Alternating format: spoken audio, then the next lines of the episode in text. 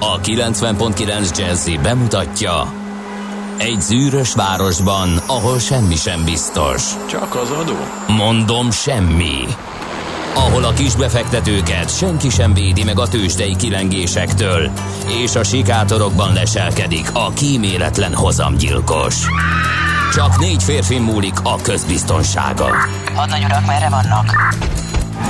A mindenre elszánt és korrumpálhatatlan alakulat vigyáz a rendre minden reggel.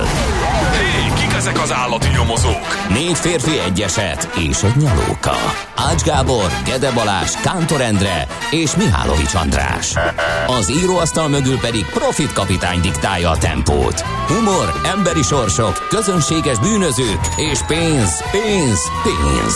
Egy különleges ügyosztály. A Gazdasági Muppet Show minden hétköznap reggel a 90.9 Jazzin.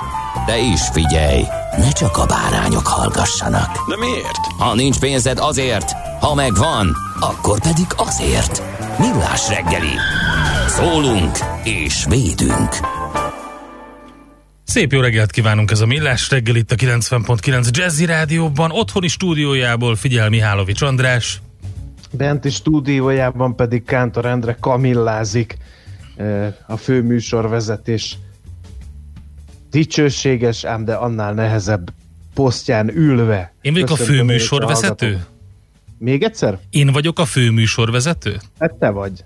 Hát ez nagyon Nehéz lenne régóta. ezt vitatni a főségedet, Endre. Nagyon régóta Hiszen- várok erre, András, hogy ezt mondjad nekem. Hiszen megnyomsz egy gombot, és én már itt se vagyok. Ennyi. Idáig jutottunk. Így múlik el a világ dicsősége, stb. stb. 0630 20 10 909 zavaromat ezzel a SMS, Viber és WhatsApp számmal palástolnám, ami az iménti beszélgetés miatt támad természetesen. Erre lehet Kántor Endrét megsorozni mindenféle hírekkel, például a közlekedéssel, mert azokat nagy eséllyel fel is fogjuk majd olvasni. Mondom is Ezek- akkor. Na mondjad! Jó reggelt! Cseperről Gödöllőre gyorsan lehet haladni, nincs semmi fennakadás. Remélem ma látok nyuszit végre. F, a vágyakozó szerelmes futár írta hát, nekünk ezt. F a vágyakozó szerelmes futár a mai reggeltől mindent megkapott, amit megkaphatott, hiszen az iménti szerzemény magáról a vágyakozásról szólt, ugye, és hát akkor ki másnak címezhetnénk, mint a vágyakozó szerelmes futárnak, úgyhogy fogadja oly szeretettel, mint ahogy Nyári Károly elénekelte az Én leszek című szerzemény. Csodálatos volt. Cserhát és Zsuzsavics sikerre egyébként. Jó reggelt! Mai morgás. 70 helyett 50? Normális? Kérdezi Zsolt. Szép napot kívánva. Fogunk erről beszélni, kedves Zsolt, ne lőjük el ezt a puskaport, mert ez lesz az első igazán veretes témánk 7 óra után pár perccel, hogy még többen hallják, mint most. Egy mobilitási szakértőt fogunk megkérdezni, hogy mennyire jó ötlet ez. Úgyhogy majd tartsatok akkor is velünk, és akkor meg lehet hallani ezzel egy kapcsolatos szakértői véleményeket is. Szőke kapitány kérdi, millások a Molino végig, vagy végleg az ablak előtt marad? Hogy fogom így stírölni a szemben lakó hölgyet? Ö, hát, csinálunk neked egy külön csatornát, kapitány, de inkább büntetés lesz szerintem, mint ajándék, hogyha érted, mire gondolok. Igen, azt szeretném mondani, hogy, hogy egy ilyen 0-24-es csatornába kirakunk majd oda egy webkamerát, hogyha erre közönségi igény mutatkozik, és akkor a Molino meg elkerül onnan, és akkor nem csak a, a szemben lakó hölgyet lehet stírölni, mert hogy a Endre háta mögött van egy igen éltes tölgyfa, ha jól látom, vagy jól emlékszem rá, mert már ezer éve nem voltam a stúdióban, és nem is leszek, mert én már sose akarok innen a home office-ból kiszabadulni, és ott mindenféle cicázó mókusokat, különféle madárfajokat lehet megfigyelni, mert igen élénk az élet azon a bizonyos fán, úgyhogy nem is rossz ötlet ez a 024-es webkamera.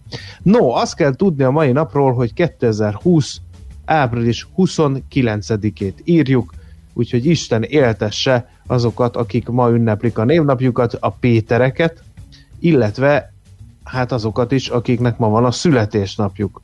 Isten éltesse őket is. Egyébként még a névnaposok közül a Tertulliákat, illetve a Robinsonokat külön is köszöntjük. Nagyon szép nevük van hogyha viselik jó néhányan ebben a széles hazában ezeket a neveket. Nem vagyok benne biztos, de mi megemlítettük őket.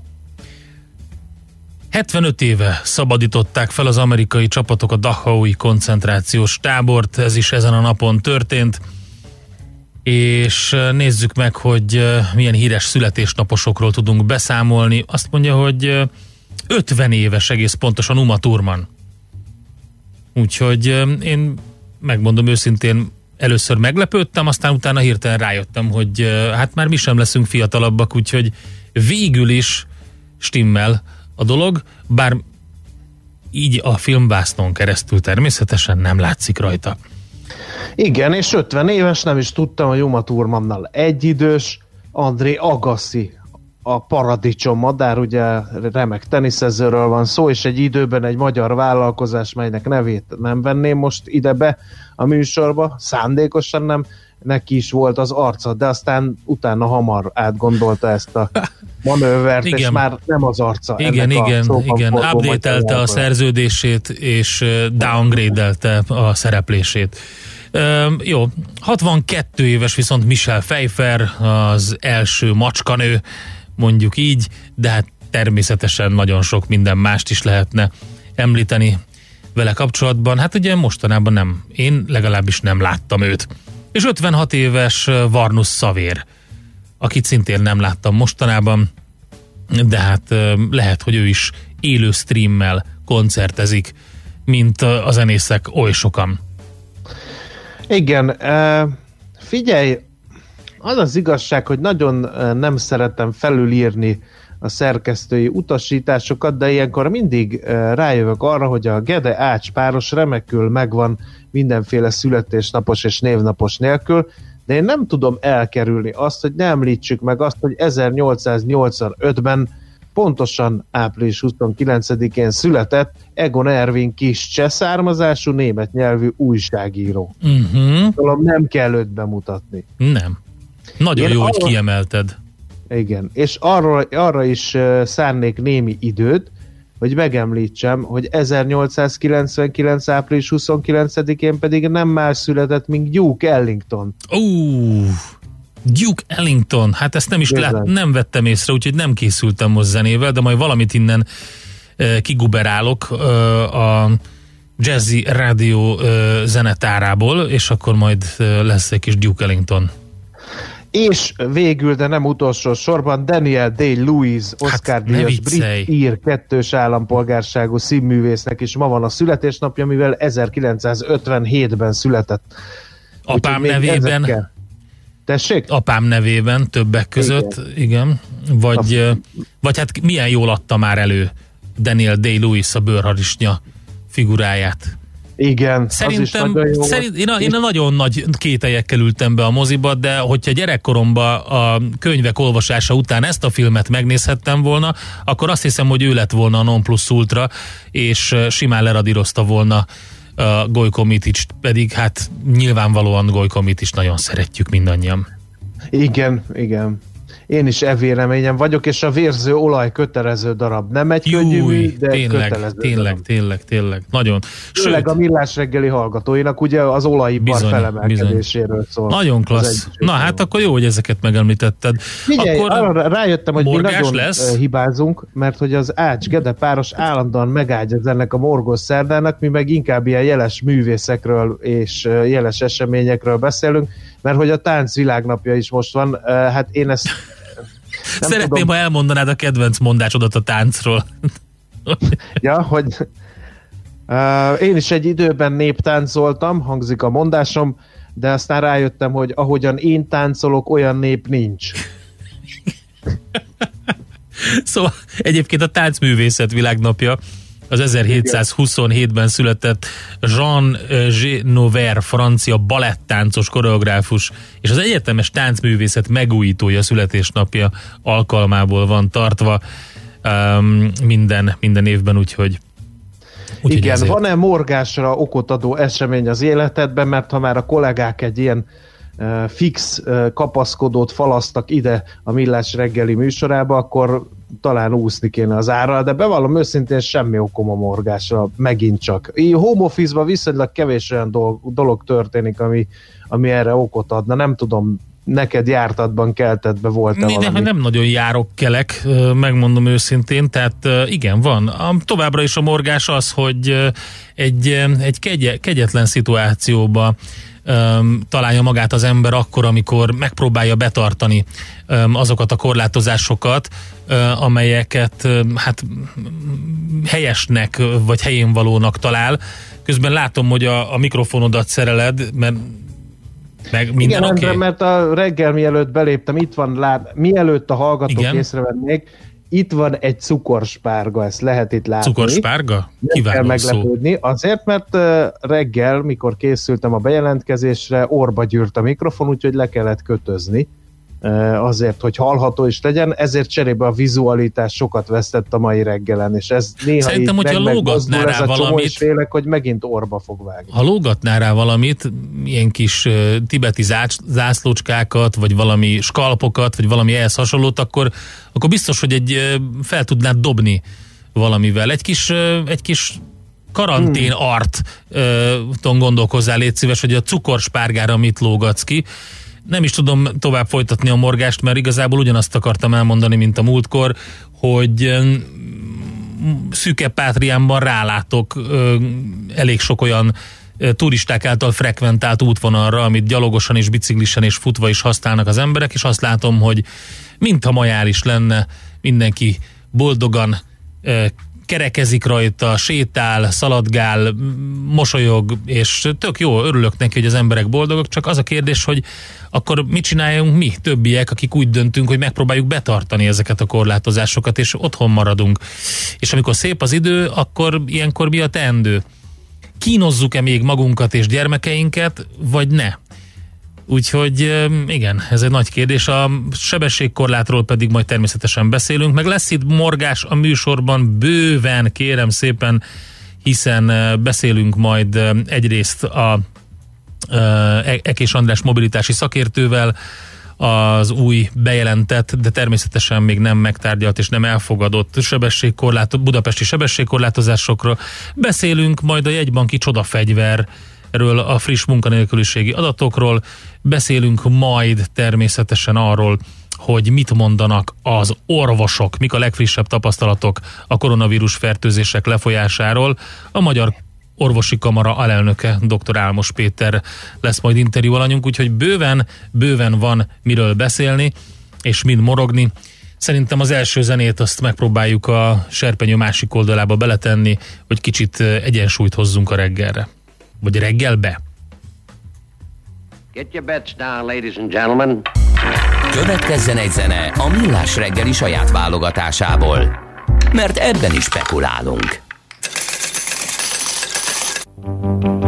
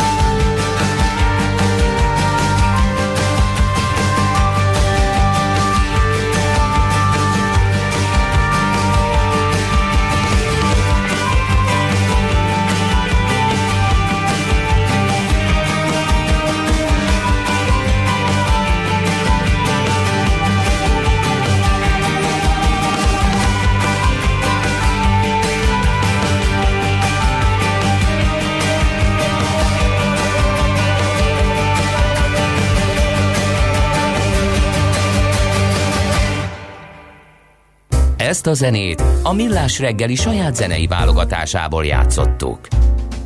Na nézzük, mit írnak a lapok, illetve hogy miket tudunk szemlézni. Képzeld András, hogy a kedves hallgatóink küldenek nekünk már lapszemléhez muníciót. Mit szólsz hozzá? Na végre. Én nagyon várom, hogy a hallgatók minél aktívabban legyenek, és a végén nem kell más csinálnunk, csak ülünk itt a stúdióban, és felolvassuk az ő üzeneteiket, majd nagyon bólogatunk.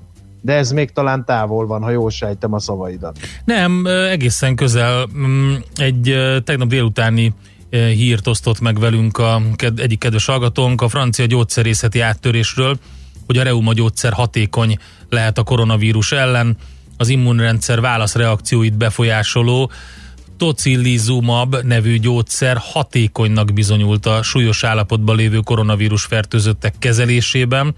Az egyelőre még nem publikált francia tanulmány eredményeit a Párizsi Közkórházak igazgatósága tette közzé, és van ez a kezelés, amit ezzel a hatékony, ezzel a, ezzel a gyógyszerrel végeznek, jelentősen levitte a lélegeztetőgépre szorulók és az elhunytak arányát a hagyományos kezelést kapókhoz képest.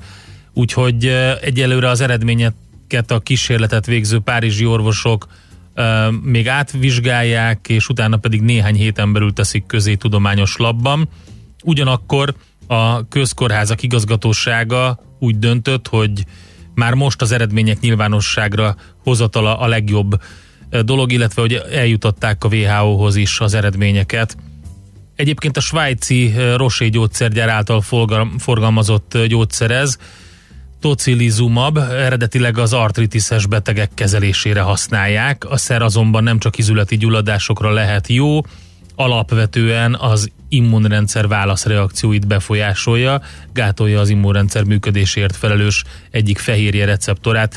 Nagyon érdekes, további részletek az Index cikkében. Aztán ehhez kapcsolódik a hír, amit nagyon sok helyen lehet olvasni, és bizonyára hallottátok is, de nagyon fontos. Május 1-től 18 ezer ember bevonásával átfogó koronavírus szűrésbe kezd négy hazai orvosi egyetem, élen a Semmelweis Egyetemmel. Az első eredmények május végére várhatóak, állítólag ez az egész projekt úgy nagyjából egy milliárd forintba fog kerülni. Úgyhogy ez egy nagyon fontos dolog. Világgazdaság címlapon én kicsit visszalépnék a mindennapokba. Saját fenntartású vizeibe telepítette át az állam a tógazdaságokból a koronavírus miatt a tavakban ragadt 1200 tonna halat, ezzel gyakorlatilag kirántotta a hazai halászatokat a csőd közeli helyzetből.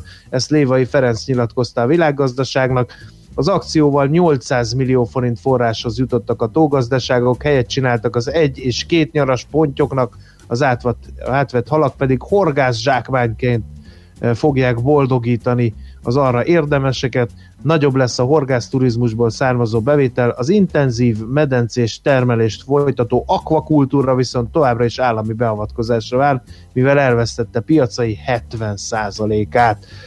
Aztán még világgazdaság címlap szintén, hogy három éves csúcson a munkanélküliség. Erről a foglalko- beszélünk majd. Igen, foglalkoztatottak száma 56 ezerrel csökkent a márciusban, és a szakértők arra figyelmeztetnek, hogy a munkaerőpiacot elhagyók közül sokan nem is keresnek új állást, vagyis inaktívakká válnak.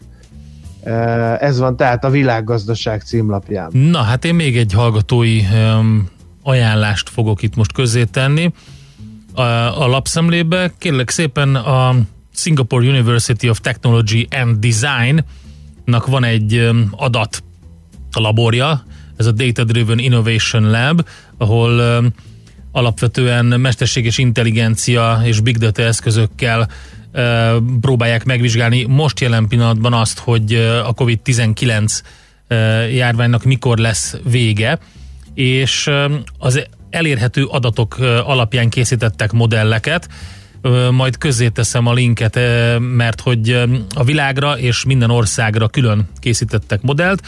Úgy nézik jelen pillanatban, hogy a világon május 30-áig 97%-os eséllyel cseng le az egész koronavírus járvány, 100%-os eséllyel pedig december 1-ére mondják, de különböző országokat kiragadnak, többek között Olaszország érdekes, ugye, A május 9-ére mondanak egy, egy komoly mélypontot, tehát 97%-os eséllyel ott vége lesz akkor, de csak augusztus 31-ére mondják a 100%-ot az elérhető adatok szerint. Szóval nagyon fontos megemlíteni, hogy ők abból az adatsorból dolgoznak, amit egyrészt látnak, másrészt a hivatalos közzétételekre, és akkor ha már keressük meg Magyarországot, sokkal laposabb görbét látunk egyébként, mint sok más országban, és a predikció, tehát az előrejelzés az, hogy 2020, tehát most júni 14-én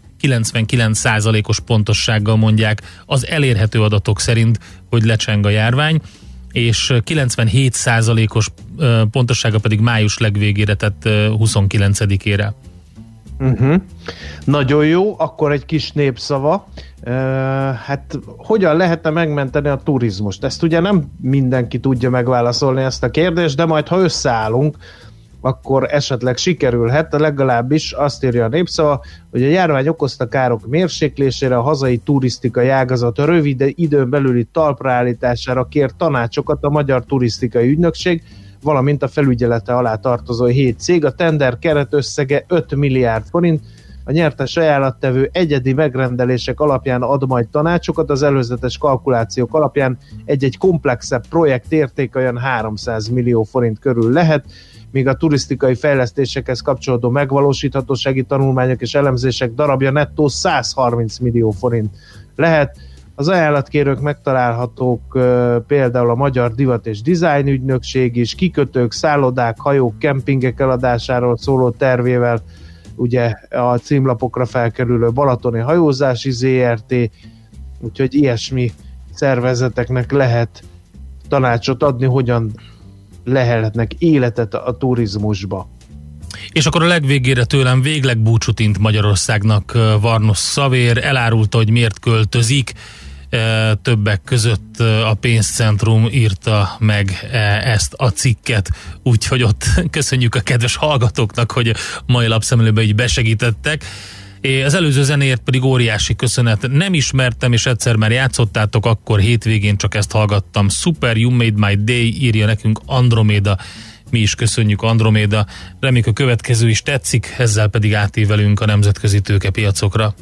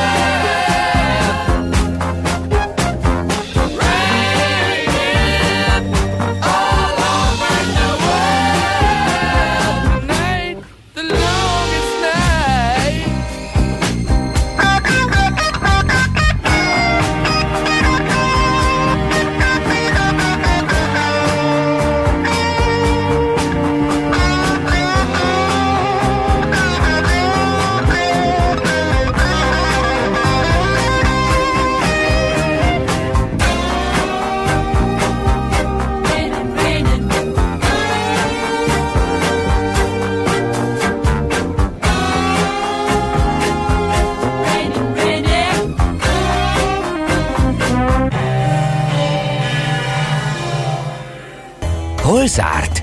Hol nyit? Mi a sztori? Mit mutat a csárt? Piacok, árfolyamok, forgalom a világ vezető parketjein és Budapesten. Tősdei helyzetkép következik.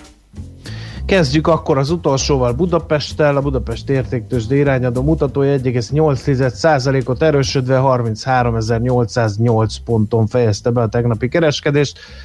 Hát háromnegyede a vezető papíroknak egészen jól teljesített, sajnos a MOL esett 1,3%-kal 1979 forintig, de annál jobb napja volt a Richternek 4%-ot tudott erősödni 6915 forintig, az OTP 3,1%-ot tudott drágulni 8725 forintra, a Telekom pedig 2,4%-ot erősödött 379 forintig, Hát az alsóházban nem volt annyira jó. A hangulat, a Forágyi 3,8, az Opus 2,2, az állami nyomda 3,2 ot esett, az Autovallisnak, a Cikkpanóniának sem volt jó napja, 2,6, illetve 2,7 százalékot estek, de a Dunahaus kérem szépen nem túl e- acélos forgalomban, de 13,3 százalékot ment fölfelé és nézek, hogy van-e valahol egy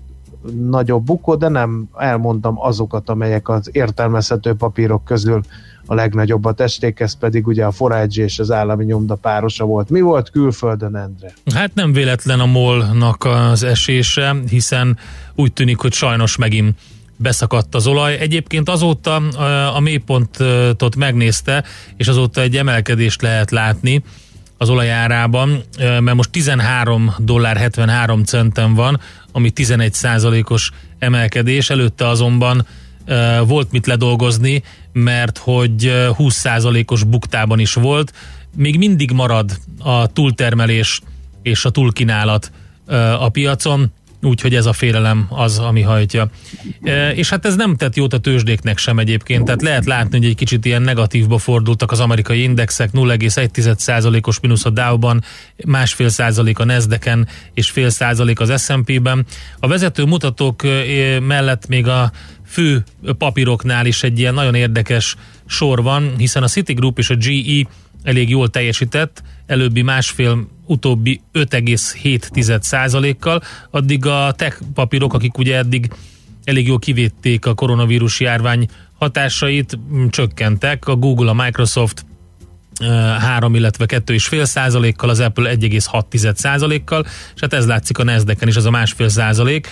Viszont van egy pár olyan papír, akik nagyon jól szerepeltek, például a Harley Davidson 15 százalékos pluszt hozott össze, mert közétette a gyors jelentését és a terveit, hogy a készpénzállományra fog alapvetően vigyázni ebben az egész krízisben, úgyhogy azt mondja, azt üzente a befektetők, hogy nincs gond, és hogy folyamatosan szőjük a terveket, és pozitív a kilátások, és van egy csomó zseton, úgyhogy ne féljetek, ez volt a 15%-os plusz. Egyébként pedig még a Motorolát lehet kiemelni, őt a negatív oldalról 5,8%-os minusszal zárt a tegnapi kereskedésben az Egyesült Államokban.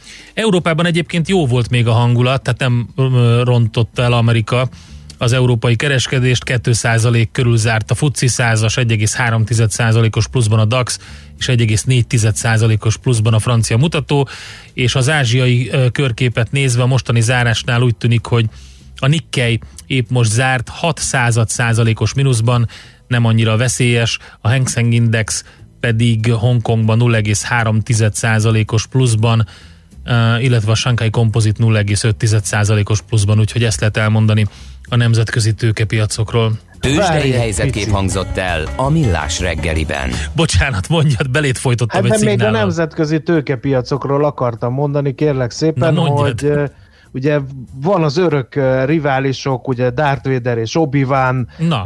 és stb. stb. Hát ugye a Pepsi-Coca párharc mm-hmm. is ugye mhm. ebbe a sorba tartozik, és képzeld el, hogy emelkedő árbevételről, csökkenő profitról számolt be a Pepsi, a negyedéves jelentéseiben, erről olvastam, de képzeld el, hogy lassan de biztosan beéri a Coca-Colát, mert hogy azokon a piacokon, ahol a legnagyobb pofont szenvedte el a nagyobbik riválisa, ott a Pepsi-nek kevésbé volt jelenléte, és a jövőben a cég arra számít, hogy vissza fog ugyan esni, de sokkal kisebb mértékben, mint a nagy rivális. Na tessék, én is kihagytam valamit, képzeld el, mégpedig az egyik nagy régi kedvencünket, a Hong Kong Shanghai Banking Corporation, a HSBC-t, akik hát gyakorlatilag mindenkit kirúgtak, 50%-os profit esésről számolt be ez a patinás régi pénzügyi cég, és hát nagyon sok mindenkit el is eresztettek, hogy valamilyen módon megpróbálják megnyírbálni a költségeket, úgyhogy ez is És van. a booking.com-ot Na nem tessék, meg, látod, akkor tényleg nem magyar... kellett volna a tőzsdét befejezni ilyen gyorsan. Igen. Na mondjad, Mert hogy a Magyar Versenyhivatal tessék kapaszkodni, 2,5 milliárd forintos bírság, bírságot szabott ki a booking.com-ra. Mennyit? 2,5 milliárd forint. Oké. Okay. Hatásszünet meg volt, mondom az indokokat, tisztességtelen kereskedelmi gyakorlatot folytatott azzal, hogy többek között megtévesztően hirdette egyes szálláshelyeit ingyenes lemondási lehetőséggel, és most figyeljetek, agresszív, pszichés nyomással késztetett mi hamarabbi foglalásra. Hát ez gyönyörű. Na jó, köszönjük szépen. Majd van hozzád is kérdés, sürgős tanács a gazdától. Gondolkodj rajta majd a hírek és a zene alatt, aztán utána el tudod mondani kedves Vanek hallgatóknak, aki egy kezdő kétségbe esett karantén gazdaként jelentkezett be hozzánk. Azt mondja, tudom, nem ez a téma, de sürgős tanácsra van szükségem a gazdától. A komposztba bele lehet rakni a gazt is. Köszi, egy kezdő kétségbe esett karanténgazda. Úgyhogy majd erre válaszoljunk valamikor. Műsorunkban termék megjelenítést hallhattak. Hallottál már a Bitcoinról? És az Ethereum, Ripple, Litecoin, Monero megvan? És azt tudod, hogy milyen technológia hajtja ezeket a kriptopénzeket? Hallgass minden kedden fél nyolc után pár perccel a kriptopénzek világáról és a blockchain technológia híreiről szóló rovatunkat. Kriptopédia, hogy értsd is, mi hajtja az új devizát. A rovat szakmai partnere a MrCoin.eu kriptodevizaváltót üzemeltető Mr. Limited. Reklám. Szeretné kényelmesen intézni számlaügyeit? Az Elműémász online ügyfélszolgálata vállalati ügyfelek részére is rendelkezésre áll. Személyes megjelenés nélkül az ügyintézés egyszerűbb, gyorsabb és legfőképp biztonságosabb. Az online ügyfélszolgálaton igényelhető elektronikus számlaszolgáltatásunk megkönnyíti számlaügyeinek intézését, ezen felül sok más előnyt is kínál. Többek között számlái könnyebben visszakereshetőek, illetve elektronikus formában is hitelesek.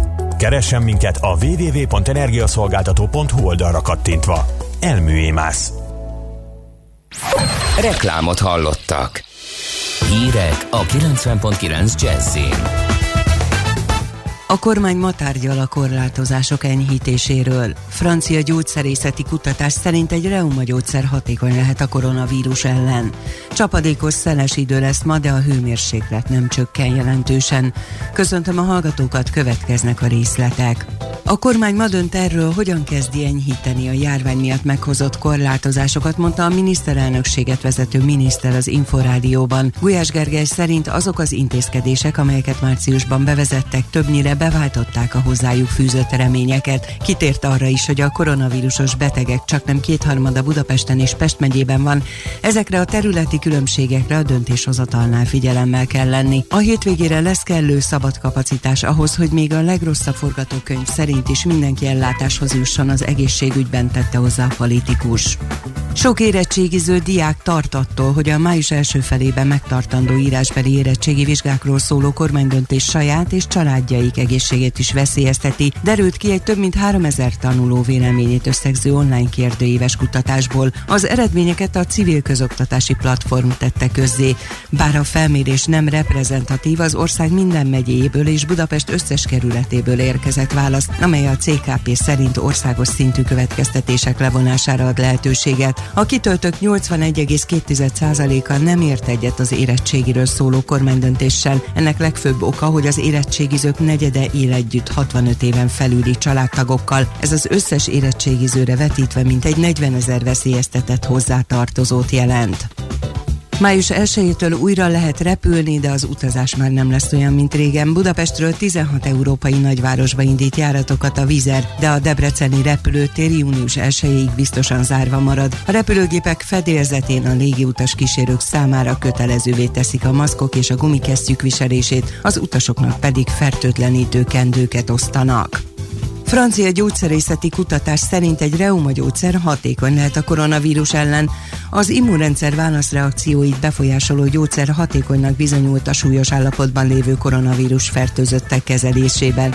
Az egyelőre még nem publikált francia tanulmány eredményeit a Párizsi Közkórházak igazgatósága tette közzé. A tocilizumabbal végzett kezelés jelentősen levitte a lélegeztetőgépre szorulók és az elhunytak arányát a hagyományos kezelésben részesülőkhöz képest. Az eredményeket Ezeket a kísérletet végző párizsi orvosok néhány héten belül közé teszik egy tudományos labban, az eredményeket a WHO-hoz is eljuttatták. Portugáliában május másodikán véget ér az egészségügyi veszélyhelyzet, a kormány más eszközöket vett be a kór elleni küzdelemben. A portugál elnök hangsúlyozta, egyes korlátozásokat továbbra is fenntartanak. Egy helyi lap úgy tudja, május 4-től a kisebb üzletek nyithatnának újra, a bevásárlóközpontok és óvodák pedig június 1-ével. Portugália március 18-án hirdetett veszélyhelyzetet a világjárvány miatt, és szigorú kijárási korlátozásokat vezetett be, bezáratták az iskolákat, éttermeket, szórakozó helyeket helyeket. Franciaországban május 11-től enyhülnek a korlátozások, a jelenleg május 23-áig érvényes egészségügyi rendkívüli állapotot pedig meghosszabbítják, talán július 23-áig. A gazdaság összeomlásának veszélye miatt döntött a kormány a jelenlegi szigorú karantén fokozatos és óvatos feloldása mellett, amelyet az egészségügyi helyzettől függően bármikor vissza is vonhat. A bölcsödék az óvodák május 11-én megnyithatnak, ezen a napon az iskolák azonban még csak a legkisebbeket fogadhatják, a felsősök május május 18-ától csak azokban a megyékben térhetnek vissza az iskolapadokba, ahol kevésbé van jelen a vírus, és számukra kötelező lesz a maszkviselés. Az időjárásról ma egy hidegfront hatására sok felé várható zápor, zivatar, melyeket helyenként viharos széllőkések, felhőszakadási égeső kísérhet. Zivataroktól függetlenül is élénk erős lesz a légmozgás, délután 16-25 fok várható. A hírszerkesztőt László B. Katalint hallották hírek legközelebb fél óra múlva. Budapest legfrissebb közlekedési hírei a 90.9 Jazzin a City Taxi Dispécsejétől. Jó reggelt kívánok! Forgalom nélkül akadálytalanul közlekedhetnek az egész városban. Baleset nehezít a közlekedést a hatos főút fővárosi szakaszán a Hunyadi János úton a Hajó utcánál mindkét irányban útszökületre számítsanak. Mérik a sebességet az első keletben a Hegyai úton az Avar utcánál. További szép napot kívánok! A hírek után már is folytatódik a millás reggeli. Itt a 90.9 jazz Következő műsorunkban termék megjelenítést hallhatnak.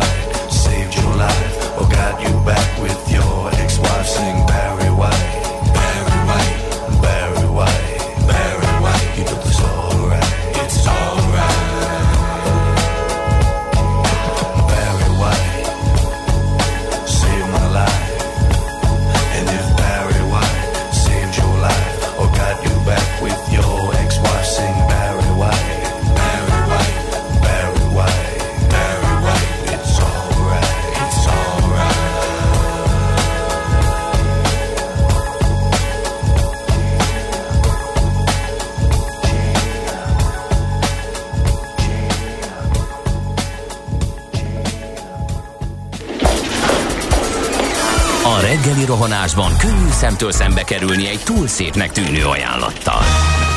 Az eredmény krétával körberajzolt tetemes összeg. A tethelyen a gazdasági helyszínelők, a ravasz, az agy és két füles csésze és fejvállalakzat. A lehetetlen küldetés megfejteni a Fibonacci kódot. A jutalom egy bögre rossz kávé és egy olyan hozamgörbe, amilyet még Alonso Mózli sem látott. Millás reggeli, a 90.9 Jazzy Rádió gazdasági mapetsója. Vigyázat! Van rá engedélyünk!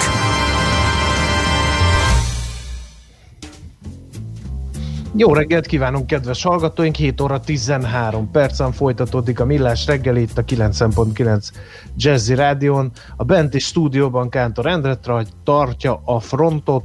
Otthoni stúdiójában pedig Mihálovics András, aki megfelelő ö, korona artal vagy karantén artal tette szebbé a mikrofontartó drótot, ami micsoda egész pontosan, nagyon jól néz ki. Kérlek szépen, ez egy kortárs ö, alkotás, a kislányom készítette nekem karácsonya. Bár csak lottózni lenne ilyen szerencsém, de örülök neki, hogy így, így eltaláltam fejből, hogy mi történt, nagyon szép alkotás ez.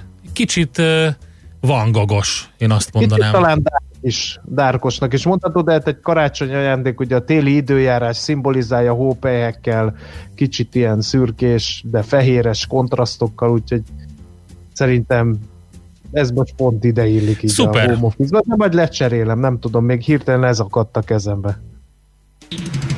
Budapest legfrissebb közlekedési hírei, itt a 90.9 jazz jó reggelt, a Hungária körút tele van autóval, erre biztos nem járnak a taxik, írja nekünk Dodó. A BKK közlekedési központ hírei között pedig lehet olvasni, hogy egy műszaki hibás jármű akadályozza a forgalmat a 12. kerület Böszörményi úton, a Kis János Altábornagy utcánál, illetve baleset van a Hunyadi János úton, a hatos főút fővárosi szakaszán, a Hajó utcánál mindkét irányban útszűkületre kell számítani. Budapest, Budapest, te csodás! Hírek, információk, érdekességek, események Budapestről és környékéről. A vonal túlsó végén Ekés András mobilitási szakértő, a Mobilissimus Kft. ügyvezetője. Jó reggelt kívánunk! Jó reggelt kívánok, sziasztok! Szögezzük le beszélgetésünk elején azt, hogy ötletként merült fel egyelőre, hogy sebességkorlátozás lenne Budapesten. Ugye 50-re mérséklődne mindenhol, 50-re, 50-nél nem lehetne gyorsabban haladni a város területén, de van, ahol 30-ra csökkenne 30 km per órára a sebességhatár. Már ugye több hallgató itt éhomra elkezdte ekézni ezt az elképzelést. Mennyire okozhat-e ez káoszt a budapesti közlekedésben. Én nekem például az jutott eszembe, hogy mi lesz a buszokkal, ha nekik is ugye 30-al vagy 50-nel kell majd menniük, akkor lassabban fognak haladni, nem tudom, hogy van-e ennyi busz például. Szeretném először egy picit eloszlatni azokat a kételyeket, amelyek abból indulnak ki, hogy hogy mi lesz, hogyha 70 helyett 50 és 50 helyett 30-al lehet menni. Én úgy gondolom, hogy ez annak az elképzelésnek, amelyikről ebben a fővárosi közgyűlési előterjesztésben lehet olvasni, egy kicsike része, de teljesen világos, hogy ez az, ami egyelőre kézzel fogható, és most ez indult el egy ilyen önálló útra, főleg a kommunikációban, viszont ez egyébként sokkal többről szól. Tehát ez arról szól, hogy van Budapestnek egy budapesti mobilitási terve, amelyiknek célja az, hogy sokkal élhetőbb városi környezet legyen. Ez teljesen beleillik egyébként abba az európai mainstreambe, amelyik nagyon hasonló mobilitási terveket készít, és ennek egy része az, hogy különböző javaslatok alá rendezve fölmérik azt, egyébként az elkövetkező fél évben úgy tudom, hogy hogyan lehetne elérni azt, hogy élhetőbbek legyenek a fővárosi közterületek, újra lehessen osztani a közútfelületeket, hogyha ez szükséges, hogyan lehet biztonságosabbá tenni a gyalogátkelőket, hogyan lehet kerékpáros infrastruktúrát javítani, több buszsávot létesíteni, és ennek egy eleme volt az, ami aztán utána mondom, hogy teljesen önálló úton indult el, hogy 70 helyett 50-nel lehessen menni a fő és mellékúthálózaton, a fő és gyűjtőúthálózaton, és a mellékutak rendszere az pedig egy 30-as, egy tempó 30-as zóna legyen. A buszokat kérdezted, jelenleg a buszok szinte kivétel nélkül a főútvonalokon közlekednek, amiken továbbra is 50-nel lehetnek mhm. közlekedni. Egyébként, Figyelj, két megnézzük, dolog jutott az eszembe. Az egyik ennek kapcsán az, hogy vannak olyan szakaszai a városnak, ahol szerintem senki nem tartja be a, a egyébként kitett közlekedési táblákat, ilyen például a Szentendrei út, ott 70-es tábla van, de hát ott ha lehet, akkor mindenki suhan. Itt a hangsúlya a lehetem van, mert ugye meg a főváros a nap jelentékeny részében délután is, meg délelőtt is olyan dugóban áll, hogy nincs is értelme tám még az 50-es táblának se. Szóval ilyen furcsa helyzetek adódnak így a fővárosi közlekedésben. Ez most így rendbe tenné ezeket a anomáliákat vajon? Szerintem önmagában nem ezt tenné rendben, hiszen ha kirakunk egy táblát, az, az egy sokak számára egy olyan, szoktam mondani, mint egy unalmas rész egy könyvben, hogy úgy szívesen figyelmen kívül hagyják. És valójában szerintem az változtat azon a morálon, hogy hogyan közlekedünk, hogy egyébként milyen uh, közterületeket, meg közútfelületeket látunk magunk mellett. Ha mondjuk elképzelünk egy belvárosi mai agyonparkolt, elvileg sebességkorlátozás alá nem eső ö, útfelületet, mondjuk akár lehet ez egy Dob lehet egy Veselényi utca, ahol igazán nem érezzük szerintem komfortosan magunkat, de hogyha ez egy teljesen más arculatot kap, mert mondjuk szélesebb járdák vannak, vannak kiülős teraszok, megjelennek a zöld felületek, akár a, a magának az útfelületnek a kialakítása is teljesen más lesz, és egy szinten lesz a járdával. Tehát már eleve egy, egy mérsékelt sebességre késztet, akkor itt nem fog föltűnni az, hogy ja, egyébként egy 30-as zónában vagyok. Ugyanez igaz egyébként a széles, nagy kapacitású városi főutakra is, hogyha teljesen más arculatot kapnak, akkor valójában a tábla az egy megerősítő elem, és nem azt fogja elérni, hogy egyébként ne 70 helyet 90-nel, vagy 50 helyet 70-80-nal közlekedjenek. Szerintem, aki szokott Bécsbe járni, az azt mondja, hogy hú, Bécsben deklassz a város közlekedése.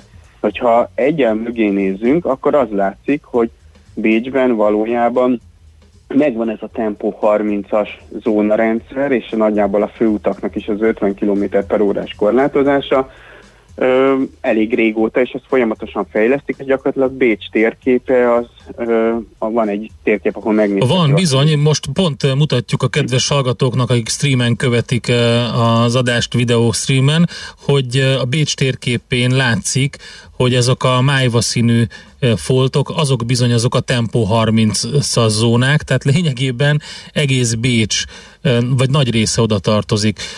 És ez föl is merült, mint, mint összehasonlítási pont, hogy lám-lám, ott is milyen jól megoldották. A kérdés az, hogy a fő útvonalakon is 50-es korlátozás van-e Bécsben, vagy ott meghagyták a nagyobb korlátozásokat, mert ugye itt az merült föl, hogy azok a, az ilyen ütőerek, mint a Nagykörút, a Szentendrei út, a Budaörsi bevezető szakasz és az ehhez hasonló útvonalaknál, hogyha 70-ről 50-re csökkentik egységesen, akkor az mit jelent? Hát, gondolom nagykörút alatt a Hungária gyűjt. Igen, igen, igen, így, így van, így van. A nagykörút az 50-es. Igen. Én nem vagyok benne egyébként biztos, hogy ezek is 50-essé válnának. Szerintem pont erről szól ez a következő fél év, bár nem ismerem az előterjesztő konkrét szándékát, hogy fölmérjék azt, hogy a, ez idő alatt, hogy mit lehet ezeken a közutakon forgalomtechnikailag változtatni, és mit érdemes. Hol van, ahol ennek hozadéka van, és hol van, ahol esetleg ez több, több kárt, konfliktust okoz. De az egész mögött azért van egy nagyon-nagyon kemény közlekedésbiztonsági szempontrendszer, uh-huh. tehát ö, gyakorlatilag évente van ezer körüli súlyos kimenetelő ö, baleset ö, Budapesten, ami, ami szerintem elfogadhatatlanul sok, illetve van legalábbis 2017-ben volt 50 körüli halálos baleset. Uh-huh. Ez rengeteg, és ezeknek egy része egyébként pont mondjuk a gyalogátkelő helyeken, vagy azokon az útvonalakon történik, ahol emelt sebességgel lehet közlekedni. Ugye a fizika törvényszerűsége is, hogy minél lassabban haladnak az autók, annál kevesebb baleset, illetve hogyha megtörténik, annál enyhébb kimenetellel. Igen, én is olvastam a statisztikákat, hogy ha öt, hogyha csökkentjük a 30 km per órára európai városokban a, a sebességet 50-ről, akkor 50 kal csökkennek a mm, koccanásos vagy ütközéses balesetek, és 90 kal csökken a súlyosan sérült vagy halálos kimenetelő, súlyos sérülésre vagy halálos kimenetele járó balesetek száma. Azért ez elég érdekes. Ez nagyon impresszív, és szerintem úgy nehéz is belegondolni, viszont nagyon sok város kitűzte az úgynevezett Vision Zero elképzelést, ami azt jelenti, hogy ne történjenek balesetek, és ne legyen halálos kimeneti uh-huh. baleset a városok útjén.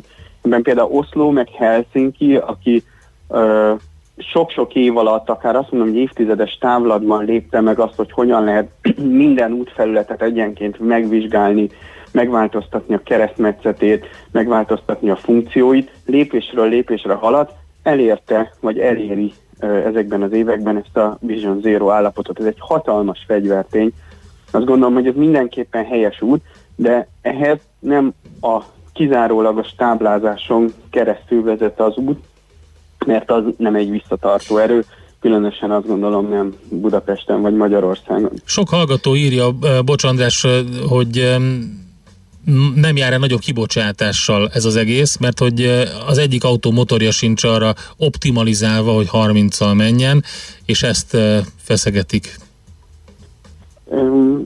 Szerintem sok szempontból ö, csökken is a kibocsátás, tehát mondjuk a gráci értékeket, meg berlini értékeket nézve ö, a kibocsátás, a zaj, a kibocsátás és a zaj is ö, jelentősen csökkenthető, de van mögötte szerintem még egy szempont, amit, amiről érdemes beszélni, ez pedig az, hogy egyébként cél az, hogy összességében jóval kevesebb autó jöjjön be a főváros útjaira. És ezt, Na nem ezt lehet körbejárni, hogy emberek egy dologról elfeledkezünk. Ugye a magas fővárosi ingatlanárak miatt sokan kényszerből kiszorultak az agglomerációba. Nekik valahogy vissza kell járni a munkába, de ugye ennek a tömegközlekedési feltételei nem mindig adottak. Még a P plusz parkolókról nem is beszélek, hanem akár a vonat, vagy hév, vagy, vagy valami. Tehát, hogy ez bírni fogja a tömegközlekedés, mert ugye az a cél, hogy minél kevesebb autó jöjjön be a városban, rendben van. De hát azoknak az embereknek, akik ide járnak dolgozni, valahogy be kell jutni a munkahelyükre. Teljesen igazad van, éppen ezért ez egy nagyon megosztó kérdéskör, és nagyon alaposan végig kell gondolni, és ez messze nem fővárosról szól, ez legalább annyira szól a főváros és agglomeráció kapcsolatairól, vagy arról, hogy milyen tarifáért hogyan lehet bejutni a város határon túlról Budapestre. Én úgy gondolom, hogy nem egészséges az, hogy majdnem 200 ezerrel több regisztrált autó van Budapesten és Pest megyében összesen, mint mondjuk 2012-13 környékén volt. Ez egy brutális szem, ez egy körülbelül 20%-nyi növekmény.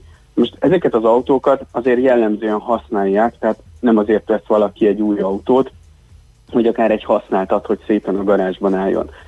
Viszont ma, ami a közösségi közlekedés, bár sok fejlődés van benne, ha mondjuk a MÁV-nak az elővárosi vonataira gondolunk például, messze nem tudja azt, amit mondjuk egy, ha már Bécs volt az előbb példa, egy Bécs és környékén lévő közlekedési szövetség tud, hogy én egy darab jegyet vagy bérletet veszek, ráadásul egyébként egy Budapest és agglomeráció vonatkozásához képest jóval olcsóbban, és nominál értéken is jóval olcsóbban. Az azt jelenti, hogy számomra nem probléma az, hogy egy nagyon jó szolgáltatással, ami mondjuk Bécs környékéről bejárjak Bécsbe dolgozni. Budapesten ez ma sokkal nehezebb, ha valaki mondjuk az agglomerációban egy olyan településen lakik, ahol még buszoznia kell, onnan ő átszáll egy vonatra vagy egy hévre, és Budapesten még a BKK szolgáltatásaira, akkor ez nagyon könnyen tud akár három darab bérletet jelenteni, és nem csak az, hogy macerás három különböző jegyet vagy bérletet folyamatosan megvásárolni, hanem ez sok esetben megfizethetetlen onnantól kezdve, hogy elkezdjük átlépni a városhatárt. Éppen ezért teljesen érthető, hogy miért járnak ma nagyon sokan autóval az agglomerációból.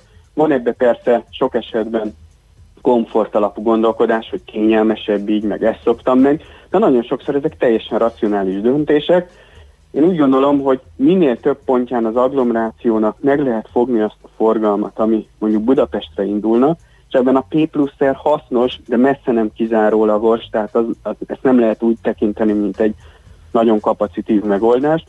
Sokkal inkább azt kell megoldani, hogy ezeken a településeken ö, sokkal jobban ö, el lehessen jutni a vasúthoz, legyen jobb helyi közlekedés, jobban rá lehessen kerékpározni ezekre az állomásokra, legyen egy jobb minőségű elővárosi vasúti szolgáltatás, hévrendszer, és ugye azért ebben várhatóan lesznek további lépések, és ha ezeket a mozaikokat egymás mellé lehet nagyon jól tenni, akkor reális az, hogy Budapesten érezhetően kevesebb autó akarjon közlekedni, és jóval kevesebb autó akarjon bejönni.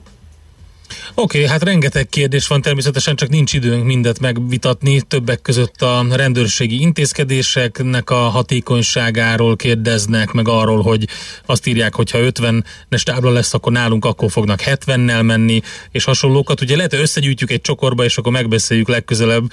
E, nagyon szépen köszönjük a, az információkat és az idődet, és természetesen nem egy egybe hasonlítottuk össze Bécset Budapesttel, és szó esett azokról a dolgokról, amiknél például Bécs e, ben sokkal optimistábban, vagy, vagy optimálisabban tudták megoldani a helyzetet. Köszönjük szépen, hogy itt voltál András, és szép napot, jó munkát kívánunk neked. Köszönöm szépen, nektek is, nektek ne jót. Sziasztok! Ekés Andrással beszélgettünk a Mobilissimus Kft. ügyvezetőjével, mobilitási szakértővel. Gyorsan megyünk egy zenével tovább, a hírek jönnek, és utána fogunk majd beszélni német Dáviddal, a KNT Bank vezető elemzőjével, hogy mi ez a jegybanki csodafegyver, és hogy mit jelentenek a friss munkanélküliségi adatok, ezeket tesszük fel neki. Nekünk a Gellért hegy a Himalája. A Millás reggeli fővárossal és környékével foglalkozó rovata hangzott el.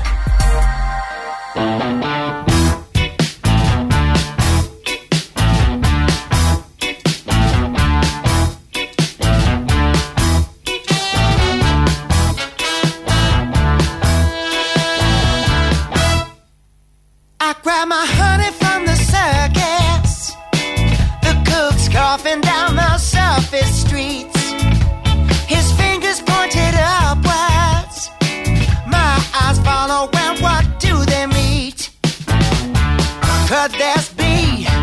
In no way, not to me, no, not today. So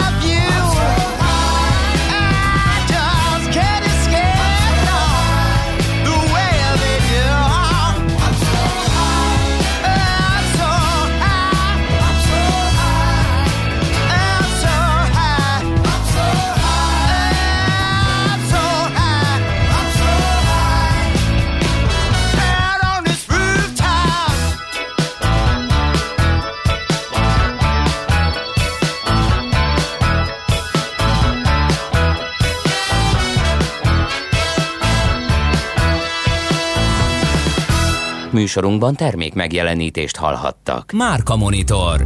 Egy óra a márkák csodálatos világában Szakács Lászlóval és vendégeivel. Minden szerdán itt a 90.9 Jazzin. Rövid hírek a 90.9 Jazzin. A kormány ma dönt, hogyan kezdi enyhíteni a járvány miatt meghozott korlátozásokat, mondta a miniszterelnökséget vezető miniszter az Inforádióban. Gulyás Gergely szerint azok az intézkedések, amelyeket márciusban bevezettek, többnyire beváltották a hozzájuk fűzött reményeket. Kitért arra is, hogy a koronavírusos betegek csak nem kétharmada Budapesten és Pest megyében van. Ezekre a területi különbségekre a döntéshozatalnál figyelemmel kell lenni. A hétvégére lesz kellő szabad kapacitás ahhoz, hogy még a legrosszabb forgatókönyv szerint is mindenki ellátáshoz jusson az egészségügyben, tette hozzá a politikus. Sok érettségiző diák tart attól, hogy a május első felében megtartandó írásbeli érettségi vizsgákról szóló kormánydöntés saját és családjaik egészségét is veszélyezteti, derült ki egy több mint 3000 tanuló véleményét összegző online kérdőíves kutatásból. Az eredményeket a civil közoktatási platform tette közzé. Bár a felmérés nem reprezentatív, az ország minden megyéjéből és Budapest összes kerületéből érkezett válasz, amely a CKP szerint országos szintű következtetések levonására ad lehetőséget. A kitöltők 81,2%-a nem ért egyet az érettségiről szóló kormánydöntéssel. Ennek legfőbb oka, hogy az érettségizők negyede él együtt 65 éven felüli családtagokkal. Ez az összes érettségizőre vetítve mintegy 40 ezer veszélyeztetett hozzátartozót jelent. Május 1-től újra lehet repülni, de az utazás már nem lesz olyan, mint régen. Budapestről 16 európai nagyvárosba indít járatokat a Vizer, de a debreceni repülőtér június 1-ig biztosan zárva marad. A repülőgépek fedélzetén a légiutas kísérők számára kötelezővé teszik a maszkok és a gumikesztyűk viselését, az utasoknak pedig fertőtlenítő kendőket osztanak. Francia gyógyszerészeti kutatás szerint egy reumagyógyszer hatékony lehet a koronavírus ellen. Az immunrendszer válaszreakcióit befolyásoló gyógyszer hatékonynak bizonyult a súlyos állapotban lévő koronavírus fertőzöttek kezelésében. Az egyelőre még nem publikált francia tanulmány eredményeit a Párizsi Közkórházak igazgatósága tette közzé. A tocilizumabbal végzett kezelés jelentősen levitte a lélegeztetőgépre szorulók és az elhunytak arányát a hagyományos kezelésben részesülőkhöz képest. Az eredményeket a kísérletet végző párizsi orvosok néhány héten belül közzé teszik egy tudományos labban, az eredményeket a WHO-hoz is eljuttatták. Az időjárásról ma egy hidegfront hatására sok felé várható zápor, zivatar, melyeket helyenként viharos széllőkések, felhőszakadási égeső kísérhet. Zivataroktól függetlenül is élénk erős lesz a légmozgás, délután 16-25 fok várható. A hírszerkesztőt László B. Katalint hallották hírek legközelebb fél óra múlva. Budapest legfrissebb közlekedési hírei, itt a 90.9 jazz Tart a baleseti helyszínelés a hatos főút fővárosi szakaszán a Hajó utcánál, mindkét irányban útszűkületre kell készülni. Élénk a forgalom az M3-as autópálya bevezető szakaszán a Szerencs utcánál, a Hungária körúton a Tököli útnál mindkét irányban és a Kerepesi út közelében, a Kerepesi úton befelé a Fogarasi út előtt, illetve a Könyves Kálmán körúton az Üllői útnál a Rákóczi híd felé. A Budakeszi úton a kórháznál lezárták a félútpályát közműfelújítás miatt, a forgalom egy sávban váltakozva jelzőlámpás irányítással haladhat. A Csömöri úti felüljárót lezárták a 14. kerületben felújítás miatt a gyalogos forgalom előtt is. A hídon félpályán csak a BKK járatai hajthatnak át. A Hungária körúton a Tököli útnál a külső sávot lezárták a Rákóczi híd felé vezető oldalon, itt tart még a közmű javítása. A Nagykörúton az Üllői és a Nyugati tér között szakaszos sávlezárásra készüljenek, mert kerékpársávot alakítanak ki. Az Üllői úton a Blahalújza térig már csak a belső sáv járható. A járványveszély miatt a BKK járatain kizárólag maszkban, illetve kendővel vagy sállal fedett arccal lehet utazni. Siling Zsolt, BKK Info. A hírek után már is folytatódik a millás reggeli. Itt a 90.9 jazz Következő műsorunkban termék megjelenítést hallhatnak. Hogy mi tartja bennünk a lelket? A remény. Millás reggeli. Hát ahogy bearangoztuk, most egy kicsit makrózni fogunk, és megnézzük azt, hogy mi történik a jegybank csodafegyverével, meg hogy egyáltalán mit jelent ez a csodafegyver. Itt van velünk a vonalban német Dávid, a KNT Bank vezető elemzője. Jó reggelt kívánunk, szervusz! Jó reggelt kívánok, sziasztok! Na, először is nézzük meg, hogy mi a csuda ez a jegybanki csodafegyver, és akkor nézzük meg azt is, hogy a friss munkanélküliségi adatok tükrében mit jelent ez az egész. Hát az új eleme az eszköz rendszerének az a mennyiségigazító program. Ez azt jelenti, hogy az Európai Unió, vagy hát az Európai Központi Bank mintájára elkezd vásárolni május 4-től a Magyar Nemzeti Bank is államkötvényeket a piacról. Ugye ez két területről fogja főleg felszívni. Mindenképpen a másodlagos piacon fog megjelenni az államkötvények esetében. Egyrészt az elsődleges kibocsátóktól, tehát bankoktól vásárol, illetve alapoktól, alapkezelőktől vásárol majd kötvényeket. És uh, itt annyit emelt ki, hogy uh, inkább a hosszabb futamidőkre fog koncentrálni, tehát ez azt jelenti, hogy törekszik arra, hogy három év fölötti, de akár inkább öt év fölötti futamidővel rendelkező kötvényeket, fix kamatozású forint kötvényeket fog megvásárolni, és ugyanazt a szabályt behozta, mint az Európai Központi Bank, hogy egy sorozatból, tehát egy kibocsátásból 33%-nál többet nem fog venni, viszont nem határozott meg felső határt, tehát gyakorlatilag korlátlanul megjelenhet a piacon. Annyit emelt ki, hogy ha eljutnak 1000 milliárdig, akkor felülvizsgálják, hogy mennyire van még szükség rá, és ezt úgy becsülték, hogy nagyjából egy ilyen 12 hét alatt el is érhetik. Aha, de mit jelent ez? Tehát akkor a, a jegybank tulajdonában lesz egy csomó kötvény, hosszabb lejáratú kötvény, és akkor mit csinál velük hát ez, majd utána? Ez, ez tartja. Ez arra, arra okay. van, hogy, hogy a, a, az államnak a finanszírozását. Ugye itt, ha megnézzük a programokat, akkor azt lehetett látni, hogy előtte már volt egy olyan program is, ami fedezett hitel program volt, itt a bankok adhattak, még most is adhatnak vállalati hiteleket, illetve kötvényeket, államkötvényeket fedezetként, és eddig 5 éves futamideig adott ilyen fedezett hitelt, és utána azt várta, hogy ennek cserébe államkötvényeket vásároljanak a bankok.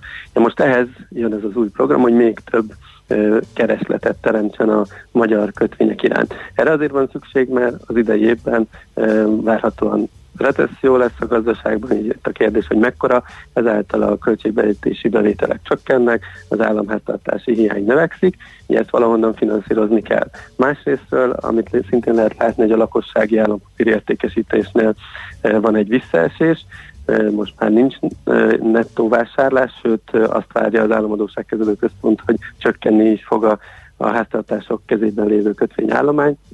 Ezt is valahonnan pótolni kell, és erre lép be a Magyar Nemzeti Bank, hogy segítse a bankszektort, a, a, az, az alapokat, hogy tudjanak több kötvényt megvenni az államadóságkezelő központtól, de hát közvetlenül nem lehet az államadóságkezelő központhoz, hogy tőle vegyenek a kötvényt, hanem ezért a másodpiacról veszi ki ezt a kötvényállományt, és azt várja, hogy akkor majd a bankok, meg az állam, meg az alapok újabb kötvényeket fognak venni a, a, az államadóságkezelő központtól, és így finanszírozzák majd a, a hiányát az államnak.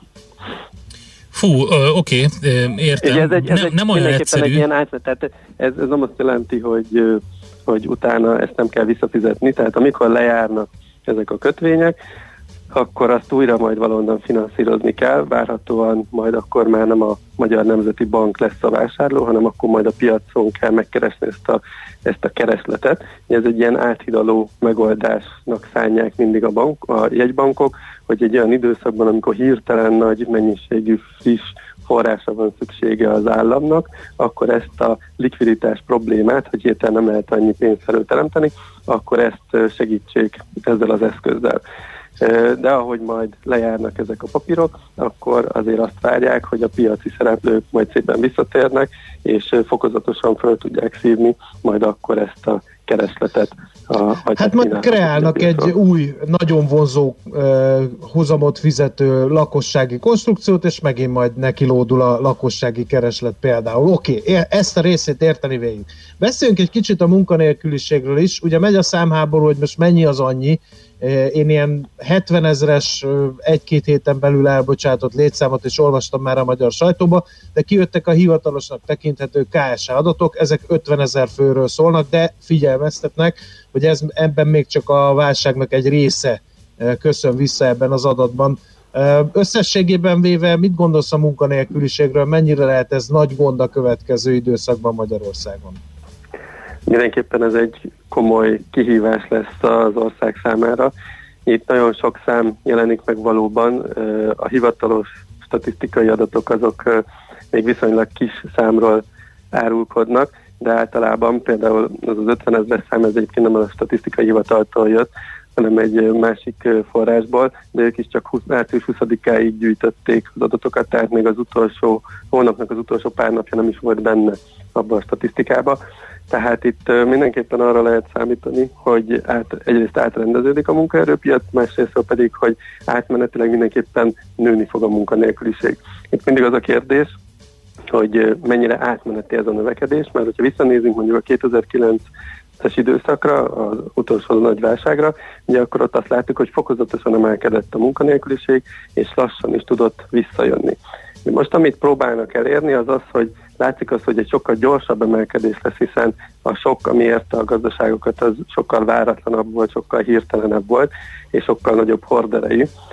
De próbálják fenntartani a, a lehetőségét annak, erre vannak a különböző állami programok, hogy amikor élünk el a gazdaság, akkor minél hamarabb vissza lehessen venni az embereket, és tudják foglalkoztatni. Amit most lehetett látni például a márciusi statisztikában, hogy már nagyon enyhén a részmunkaidő foglalkoztatási arány elkezdett növekedni.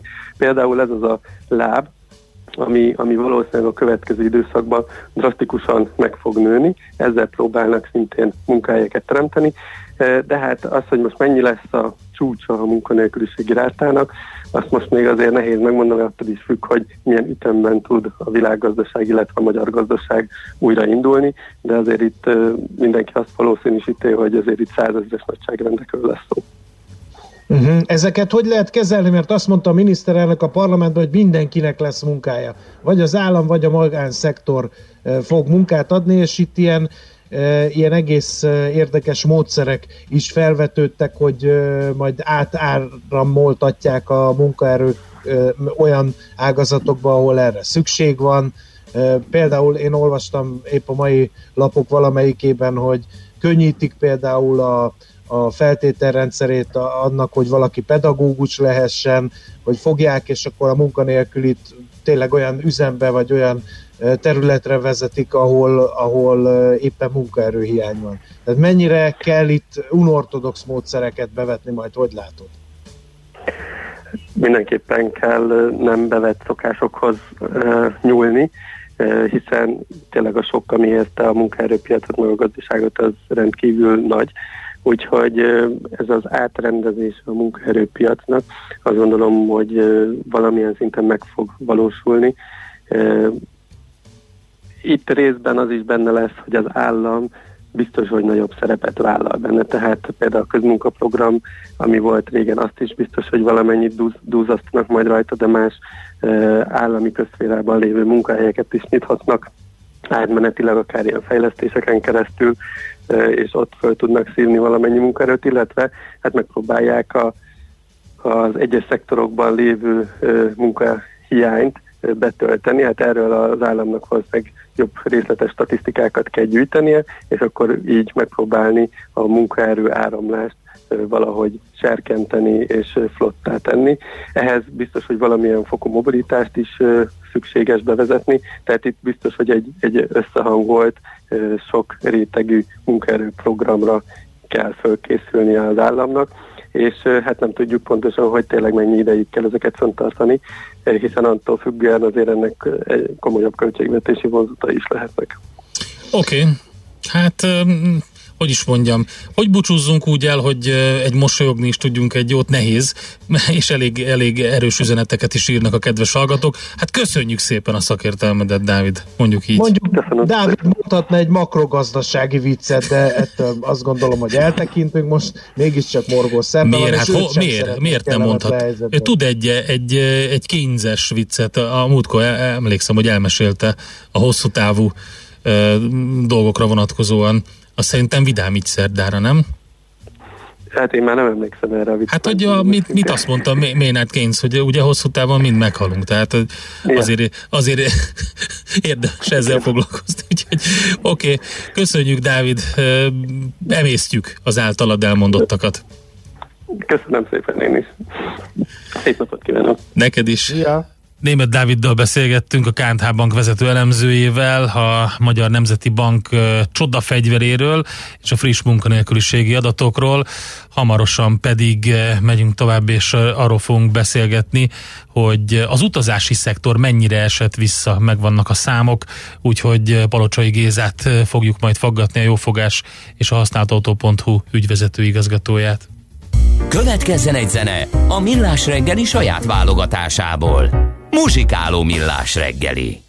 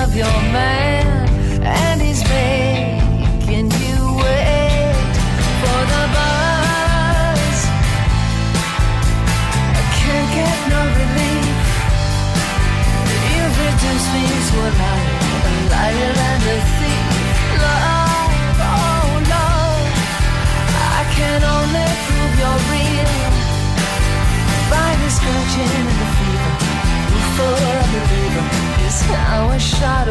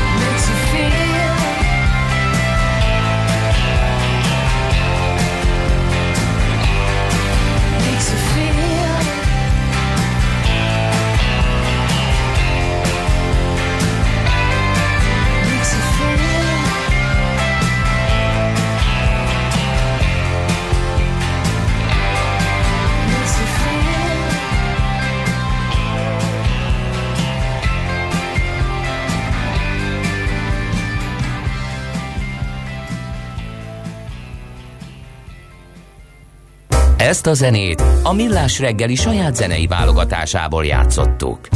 Veszel-e? Eladod-e? Kanapéról-e? Irodából-e? Mobilról-e? Laptopról-e?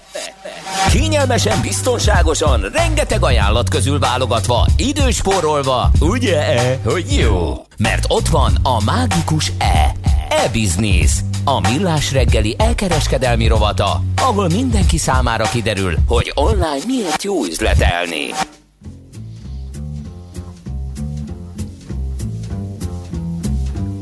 A vonal túlsó végén Palocsai Géza jófogás és a használt autó.hu ügyvezető igazgatója, még van némi diszharmónia a stábon belül, egymásra várunk befejező csatárként Kántor Endrével elnézést. Szerbusz Géza! Sziasztok, jó reggelt kívánok! Igen, azt hitted már nem lesz rovat adni, annyi volt a hallgatás. Szerintem Na, csak de... modelleztük az utazási szektornak a teljesítményét, hogy Igen. körülbelül ez történik. 15 e, másodperc néma csend. Igen, én, én fel is álltam itt, hogy az egy perces néma csendet elkezdjem itt, hogy a, hát, ezzel indítunk.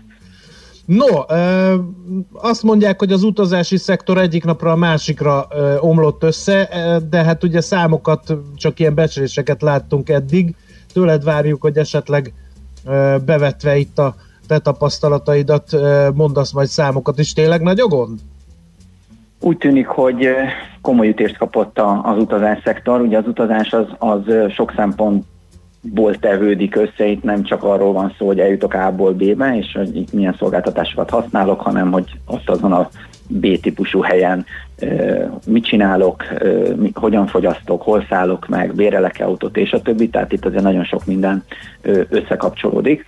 És itt, hogyha a látogatottsági számokat nézzük meg a legnagyobb szereplők esetében, akkor világszinten is azt lehet mondani, hogy a Booking és az Airbnb látogatottsága számai azok több mint a felére csökkentek, tehát az 50% egy március, az előző év márciusával összehasonlítva azonnal kiesett, és hogyha a hazai oldalak esetében nézzük meg, vagy az itteni látogatásokat hasonlítjuk össze a Similar Web adatai alapján, csak a magyarországi felhasználók esetében, akkor a Booking.com 3,3 millió látogatóról esett vissza 1,6-ra, az Airbnb 350 ezerről 196 ezerre, míg a szállás.hu 1,8-ról 1 millió vizitre esett vissza, tehát az, ami világviszonylatban látszik, ez a 50%-os visszaesés a látogatásszámokban, az országszinten nálunk is egy az egyben leképezhető, tehát tényleg világszinten egyértelműen és azonosan érintette ezeket a, a nagy szereplőket.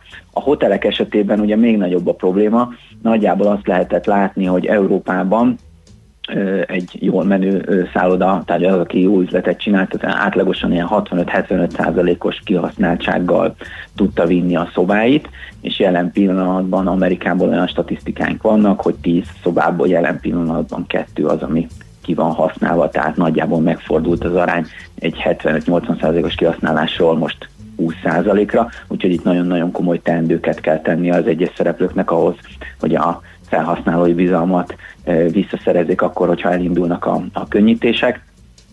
Épp erről akartam kérdezni, hogy már rebesgetik a könnyítéseket. Ausztriában, több helyen Európában, Magyarországon is ugye lóg a levegőben, hogy előbb jönnek a könnyítések. Az, hogy ezek szóba kerültek a látogatottsági adatokon látható? Tehát elkezdtek az emberek keresgélni, hogy lehet, hogy mégis el kell majd menni, vagy el tudunk majd menni nyaralni?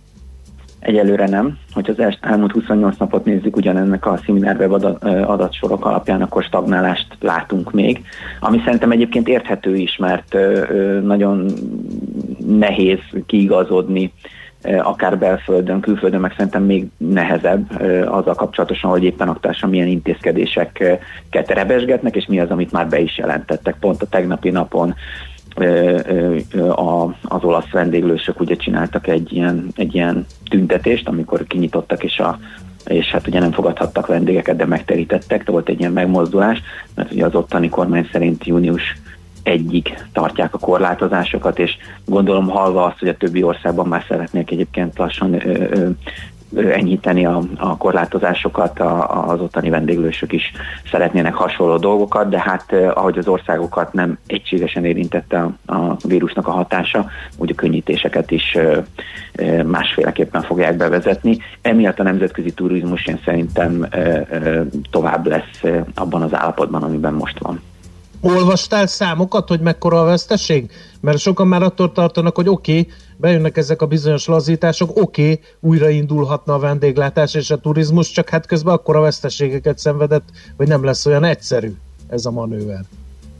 Egyrészt nem lesz egyszerű, a World Travel and Tourism Council-nak a felmérés alapján kb. 100, 100 millió állás szűnik meg a koronavírus hatására ebben a szektorban, és világszinten a különböző előrejelzések ilyen 50 és 70 százalék közötti árbevétel kiesése számítanak 2020-ban az előző évhez képest, amihoz az egyébként hozzá kell tenni, hogy 2019 egy csúcsév volt, sőt 2020 január-februárja is nagyon-nagyon erős volt utazás szektorban, ehhez képest nyilvánvalóan ez az év ez teljesen elmegy.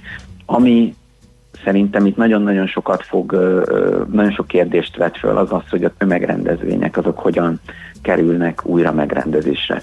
Mi lesz az olimpiával, mi lesz a foci mi lesz a koncertekkel, mi lesz azokkal az eseményekkel, ahol nagyobb tömegek jelennek meg. Ez igaz ugyanúgy egy belföldi szolgáltatóra, egy Budapest Parka mondjuk, hogyha Magyarországról beszélünk, vagy egy Sziget Fesztiválra, mint ahogyan a nagy nemzetközi zenei fesztiválokra, sporteseményekre, vagy egyéb más összejövetelekre.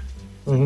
Géza, mennyire van uh, különbség a, a néhány vendég ellátására képes idegenforgalmi vállalkozások és a nagyok között? Említett az az Airbnb, de hát vannak nemzetközi szállodaláncok. Nekik könnyebb volt átvészelni, vagy könnyebb lehet átvészelni, és könnyebb is lesz újraindulni?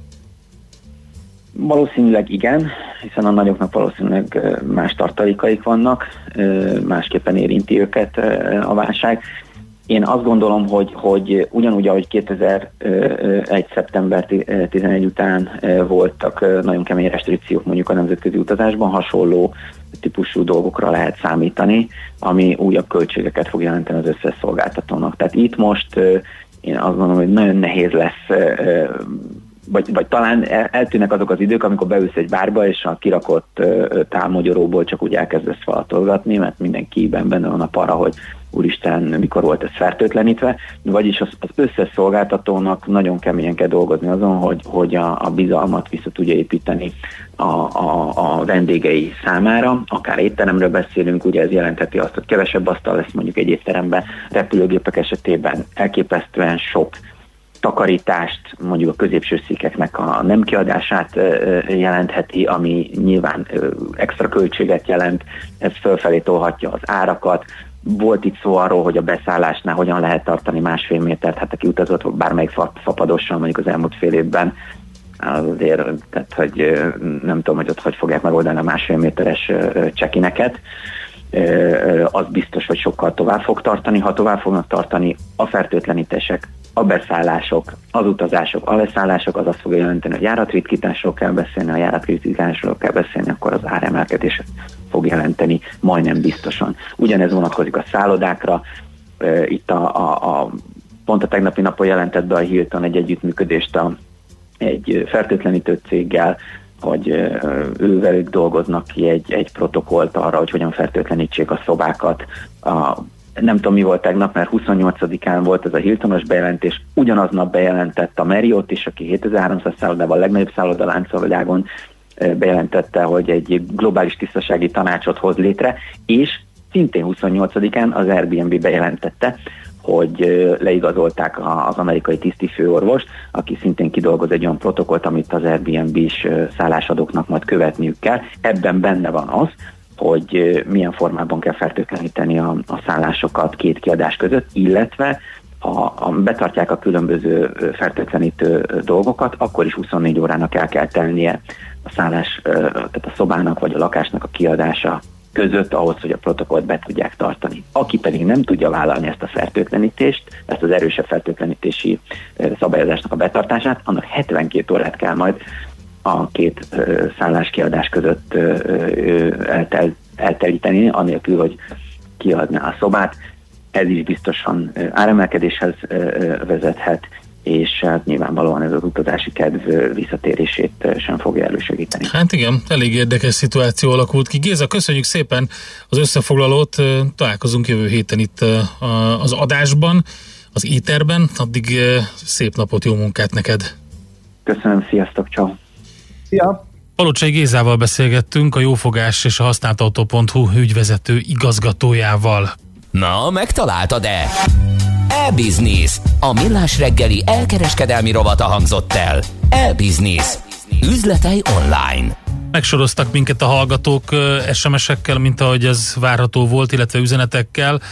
Whatsappon és Viberen is lehet nekünk üzeni 0630 20 10 909, bár valószínűleg ezt felesleges így beolvasni, hiszen nagyon sok mindenkit megihletett a sebességkorlátozás és a biciklisáv. A körúton már most dugó van a biciklisáv miatt, mi lesz, hogyha beindul az élet, kérdezi Kolba Mikey. Ja, és biciklissel sem találkoztam, írja ő. Elnézést, a gépkocsi 30 km per óra sebesség esetén max. harmadik fokozatban van, a motor fordulatszáma kb. ugyanaz, mint 50-ben, 50-esnél. Károsanyag kibocsátás ugyanaz írja nekünk Imre. A sok hallgató a 10 millió szakértő tagja, még hogy nem erre van az autó motorja optimalizálva, mármint ugye, hogy a 30-al menjen. A több órás indul megáll a raszolást, megbírja, ugye? Teszi fel a kérdést a hallgató. Na most tényleg?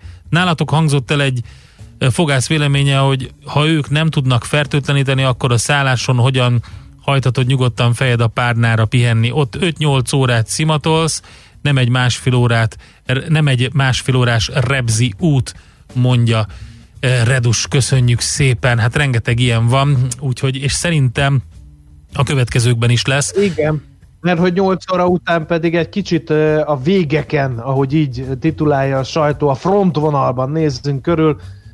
Ö, ö, A dr. Álmos Pétert, a Magyar Orvosi Kamara alelnökét faggatjuk majd arról, hogy akkor most van elég védőfelszerelés, mik a legfrissebb tapasztalatok a koronavírus fertőzés lefolyásáról, hogy bírják a strapát, mi a vélemény az ágy felszabadításról, és a többi, és a többi, és a többi. Úgyhogy 0630 20 10 909 ízítsátok WhatsApp, SMS elérhetőségeiteket, kedves hallgató.